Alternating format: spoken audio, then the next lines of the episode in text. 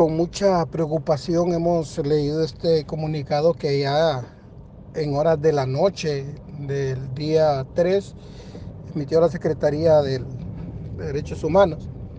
Este inciso 3, sin lugar a dudas, es una velada amenaza a la libertad de expresión cuando ellos hablan de límites, pero la pregunta es, ¿quién pone los límites? ¿Y cuáles son los límites a los derechos humanos?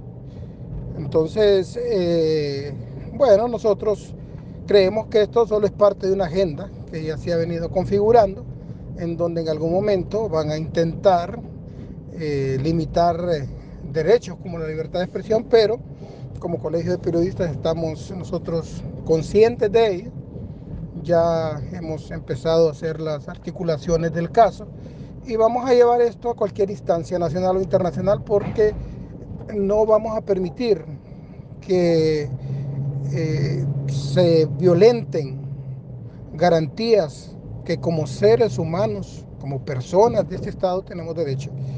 Y que hoy, porque se cuestione, porque se diga lo que no está correctamente hecho, entonces se pretenda o se busque eh, limitar, poner bozales, poner eh, censura.